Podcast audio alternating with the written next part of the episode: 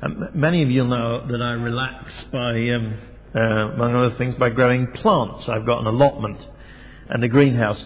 And actually, in a bag over there is a whole lot of rhubarb. If um, you uh, um, like rhubarb and you've not grown any yourself, I brought you some, some extra rhubarb as a, as a token um, from, uh, from my allotment. So if I feed you in no other way this morning, then uh, grab some rhubarb and you'll get that.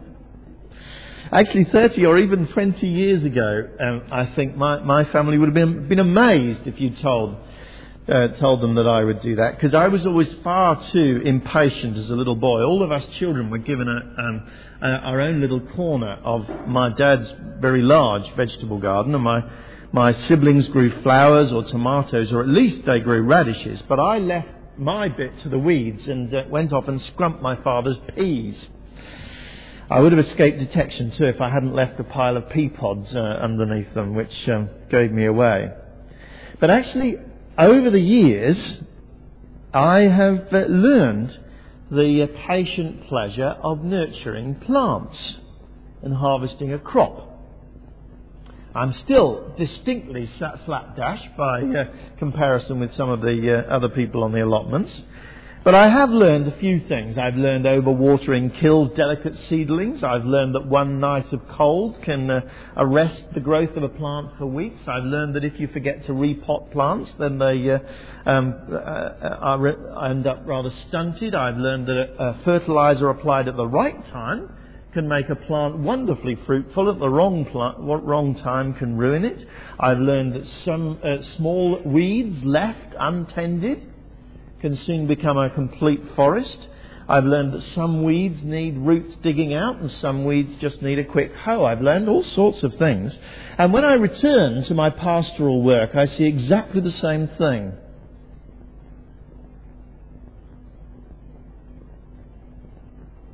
I see uh, people who are delicate seedlings needing careful nurture, or others that actually, frankly, need to be hardened off learn to face the frosts. I see uh, some people becoming exhausted, desperately reaching for the light. Others uh, who found strong sunshine and are flourishing. I see some people who need careful watering.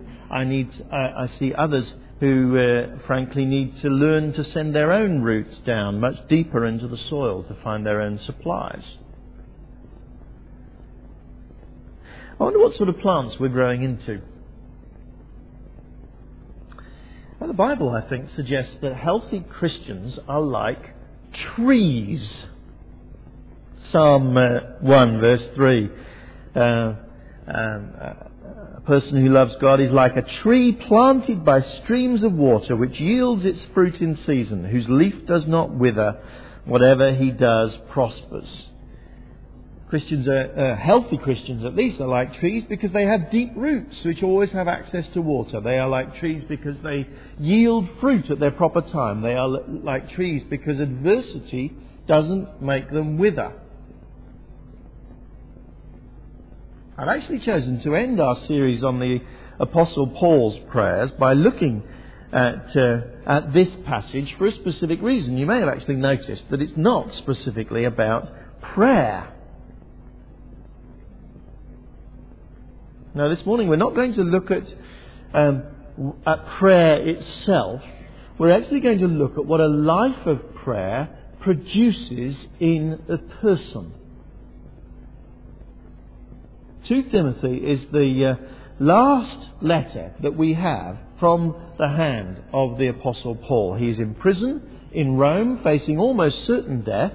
But this letter is not the last desperate, despairing letter of a man on death row. This letter is, is, is brimming with vitality. It is planning for the future, albeit actually a future without him.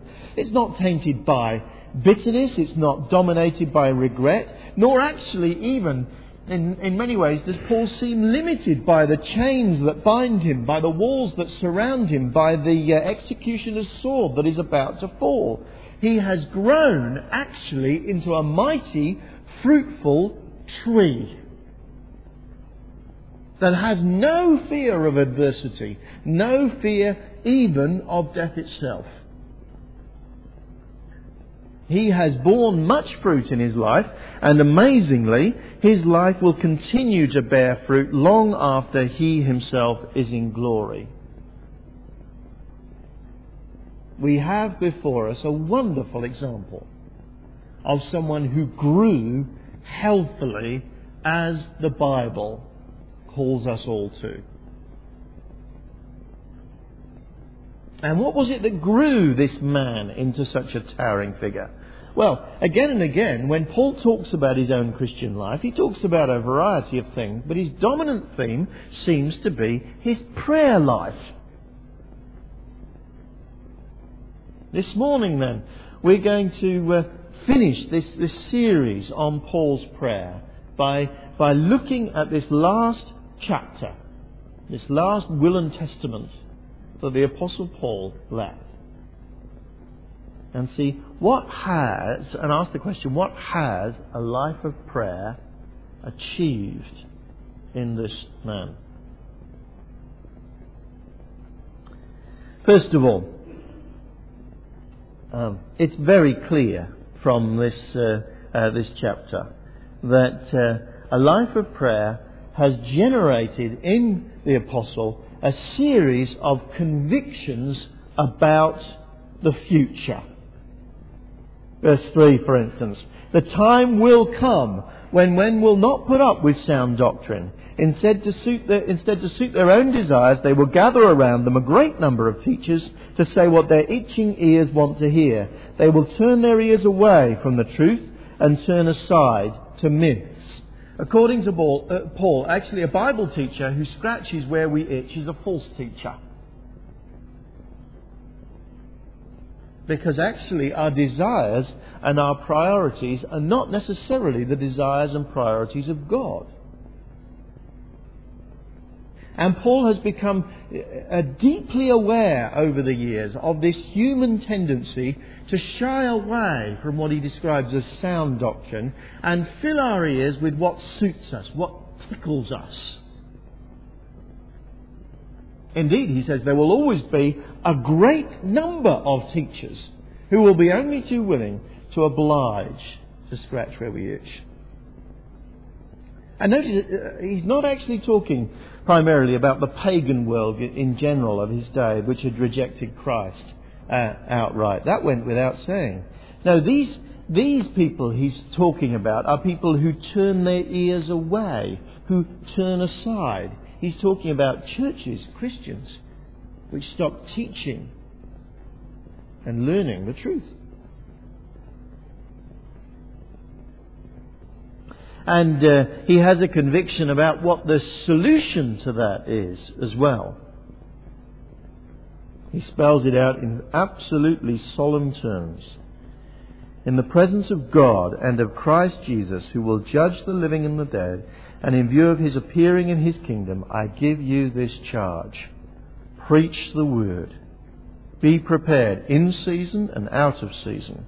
Correct, rebuke, and encourage with great patience and careful instruction.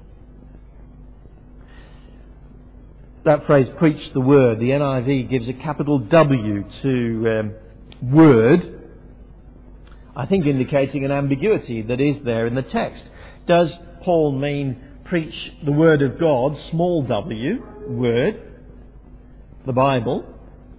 Or does Paul mean preach the word of God, big W word, Jesus himself, the Word made flesh. Perhaps Paul left that just to hang in the air because he meant both.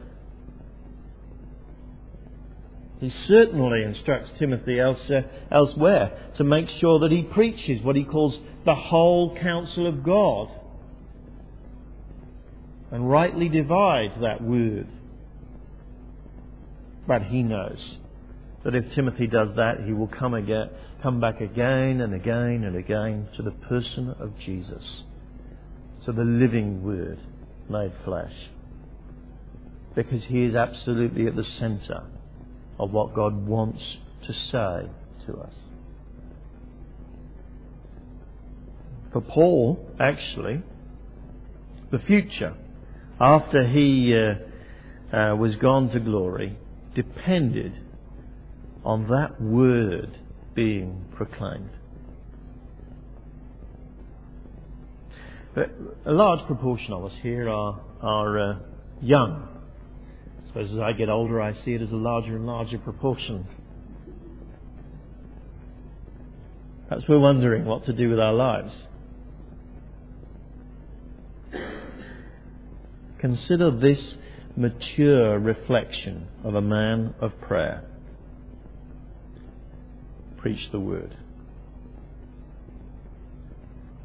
There, there may be some here that have the specific gifts to be pastor teacher. There is no greater privilege than devoting ourselves to, to, to, to that task. But let's be clear about it. Uh, many of us will rise naturally over the years to uh, become leading figures in, uh, in the churches in which we, uh, we serve. How will you serve God in that church?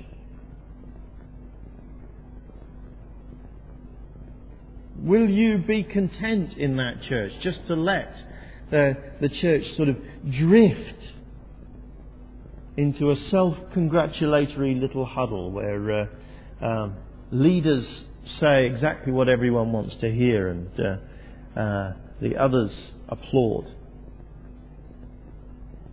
Or will you stand up in that church and say, no?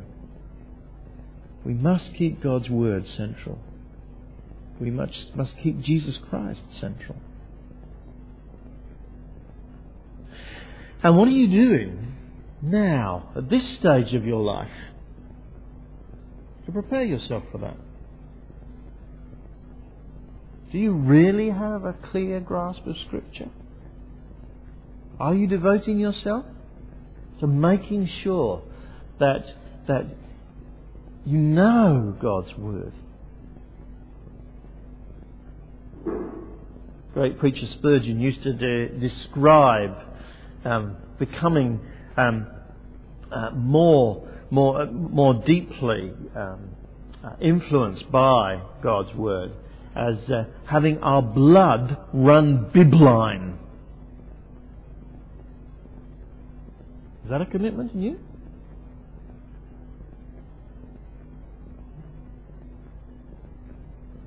At our um, annual church meeting, actually, we uh, unanimously endorsed a set of priorities for our next few years as a church. And one of those priorities was actually training up the next generation of leaders.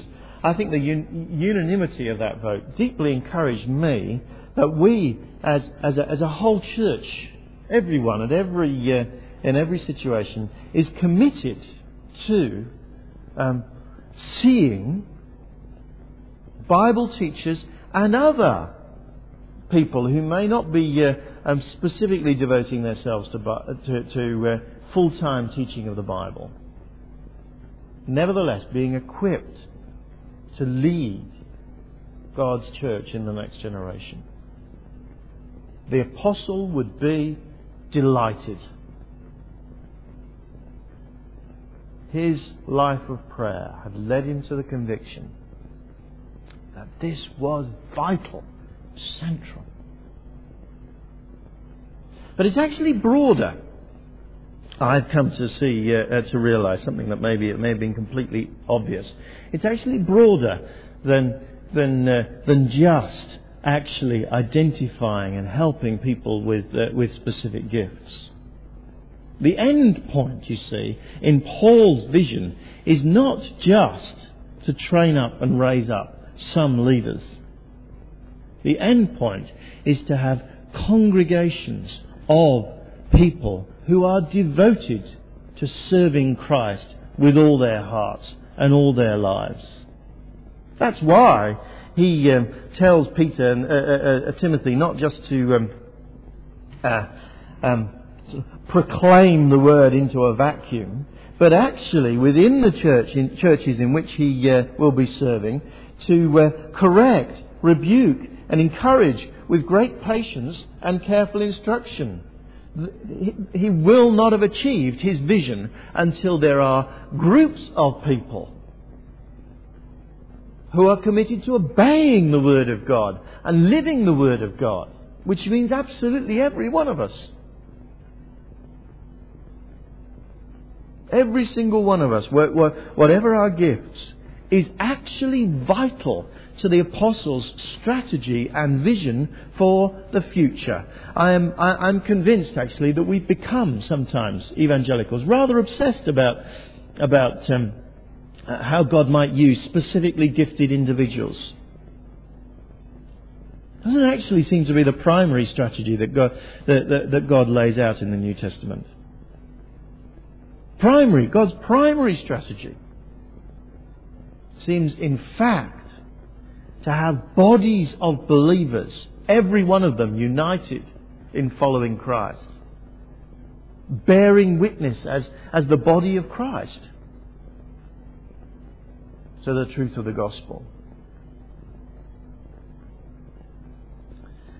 I don't want you to make you too proud or, or encourage you to relax because um, I'm certain we've none of us got it all sussed. We have weaknesses here as a church, but I do keep hearing people um, who come into contact with, with, with the church saying that they see a quality in people's lives here that they do not see elsewhere, and I'm delighted about that. It must mean that at some level we have learned to be corrected to be rebuked, we have learned the encouragement of knowing the Scriptures. But patiently and carefully, we are reading God's Word and seeking to be shaped by it. First thing, a life of prayer has generated in Paul, then, is an absolutely clear conviction about what is important and what is strategic for the future of God's witness in His world.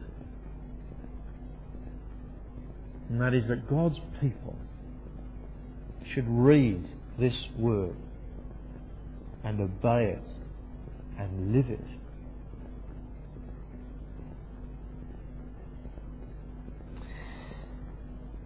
Secondly, uh, I want to show you uh, another aspect of this chapter that uh, we, we, we didn't read in the reading.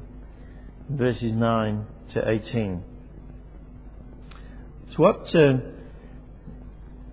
one can only describe, I think, as a, as a, as a profound realism about his life. Let me just read uh, most of it to you, for instance. Do your best to come to me quickly, for Demas, because he loved this world, has deserted me and gone to Thessalonica. Crescens has gone to Galatia, Titus to Dalmatia. Only Luke is with me. Get Mark, bring him with you, because he is helpful my, to me in my ministry. I sent Tychicus to Ephesus. When you come, bring the cloak I left with Carpus at Troas and my scrolls, especially the parchments. Alexander, the metal work, worker, did me a great deal of harm. The Lord will repay him for what he's done. You too should be on your guard against him, because he strongly opposed our message. At, our, at my first defense, my first trial, no one came to my support, but everyone deserted me. May it not be held against them. It's a sorry list of difficulties in many ways. Former friends have left him. Demas, because he loved the world, has deserted me, says Paul. Other friends like Crescens, Titus, Tychicus are simply absent because of the needs of ministry. Frankly, it can be lonely serving Christ. Paul faced the reality that the whole of the church of Rome had failed to support him at this earlier trial that he'd already had. At my first defense, no one came to my support. Everyone deserted me, he says. And of course, there were others um, who actively opposed the gospel. Alexander the metalworker has done me a great deal of harm. What I want you to see is that life, a life of prayer does not automatically remove the painful difficulties of this life. Did Paul pray for Demas? Of course he did. But Demas still loved this world. Did Paul pray for the Roman church? Of course he did. But they still lacked the courage to support him at his trial. Did Paul pray against Alexander the metalworker? Of course he did. But this still, man still did him a great deal of damage. A mature life of prayer is actually not a life where all of our prayers are automatically answered yes. At least that wasn't in Paul's experience. Understandably, I think one of the biggest things that stops us praying is that we, we feel we haven't got answers that we want. Actually, I think one of the things that happens to us is we often don't see the positive answers that God gives. I told you last week that I uh, keep a rough record of what I'm praying for at any one point. It's fascinating to go back and look at what I was praying for and see what a high proportion of my prayers have been answered. What happened was that in the uh, course of events, it just seemed to happen completely naturally. I'd forgotten that I was praying about it when it seemed impossible. I would have never noticed that God had done it. But alongside those answers, those positive answers that God does give, there are painful no's sometimes, as Paul knew. Somehow Paul has found the resources in himself not to be bitter and vengeful. He's not bitter that this Roman church deserted him. May it not be held against them, he says. He's not seeking personal revenge against Alexander the metalworker. The Lord will repay him for what he's done, he says.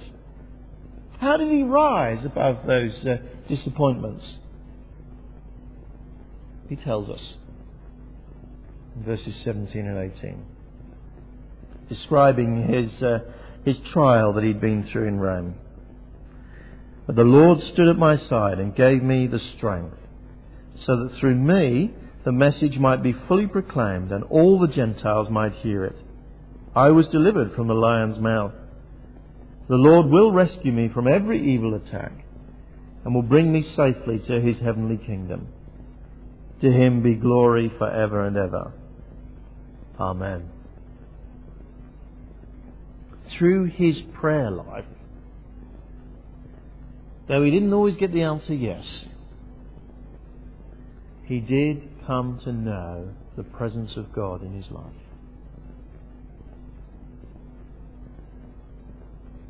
And God gave him strength. His friends deserted him, but God didn't.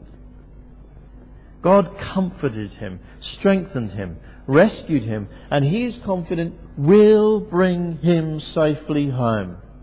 Now that, that's no, no superficial name it and claim it codswallop. Paul makes it plain. He's absolutely certain he's going to be executed. He's going to be brought safely home at the hands of a public executioner. He is safe because his relationship with God, unlike his neck, is unseverable.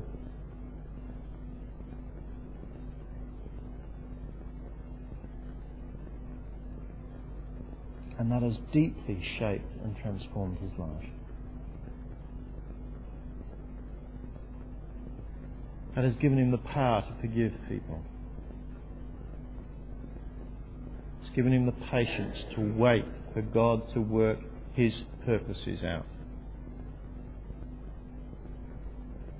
It's given him the strength to keep going. And more than that, actually, it's given him a joy that is so deep that actually he can't help but exclaim at the end of this as he thinks about his impending death. To him be glory forever and ever. Amen.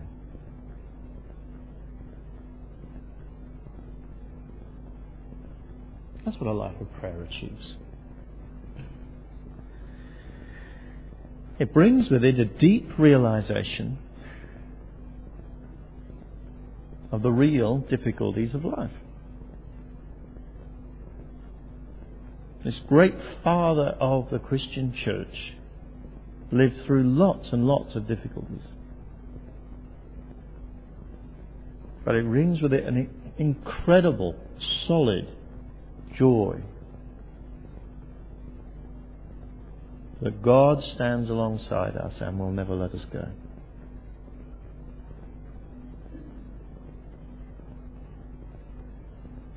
Realism, then, about the present. which is vitally important for us and that will grow as we pray in this life. But then uh, verses 6 to 8, almost the, the centerpiece, I'm sure, of this, uh, this chapter. It has brought him contentment at the end of his life. Paul's actually, right up to the end of his life, still living sacrificially.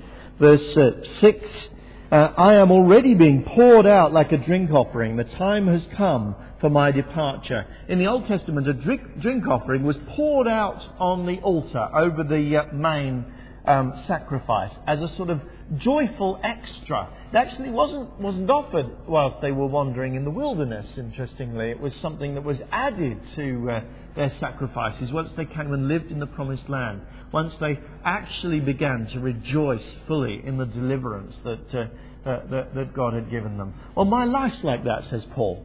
Christ has performed the fundamental sacrifice. But I'm so nearly home I'm tasting the, the, the good things of the kingdom.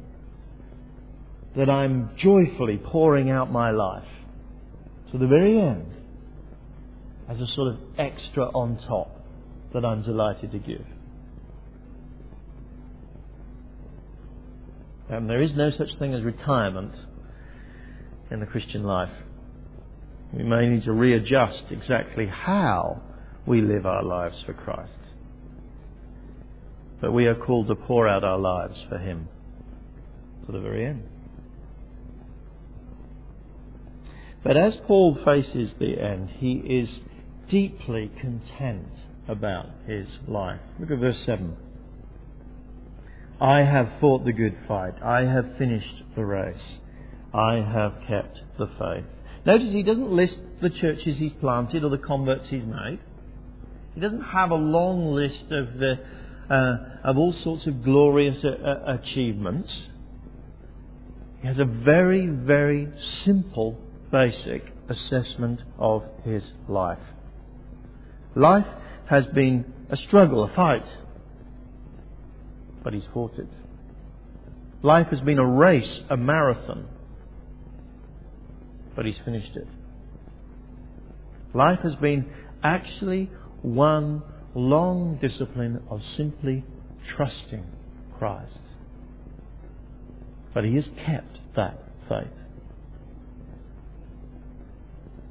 And now, as the uh, the bell is about to to, to uh, ring at the end of the final round, or uh, as his breast is about to, to, to breach the tape at the end of the race,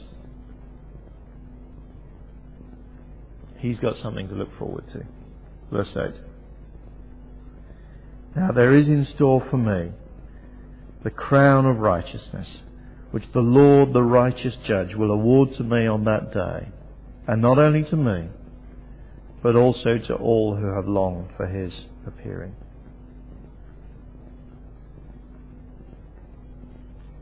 We none of us know how much longer we've got to live. Some of us here will have less than a decade. Some of us here may have six decades or more to live. However much time you have left, fight that good fight. Run that race to the end. Keep that faith. It is the central calling we have. There is nothing more important. Now imagine something with me. Perhaps uh, one day you and I will uh, um, meet many years from now in a quaint little old people's home. And um, we'll put our teeth in and turn up our hearing aid and start to talk about those distant days when we met in that school.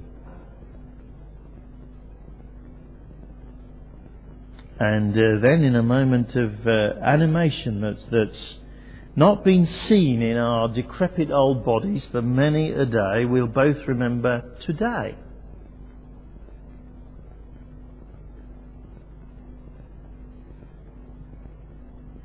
And our fading eyes will meet.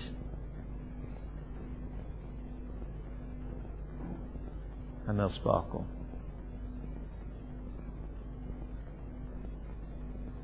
There have been struggles. The race has been long. And there have been times when we have been tempted to give up trusting Christ.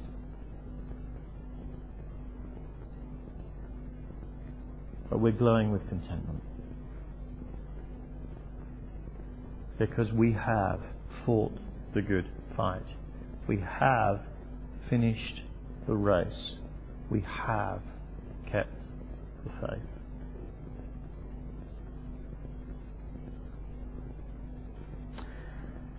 And then I'll turn to you and I'll say, How did you keep going? And you'll say, Oh, that was easy. It was prayer.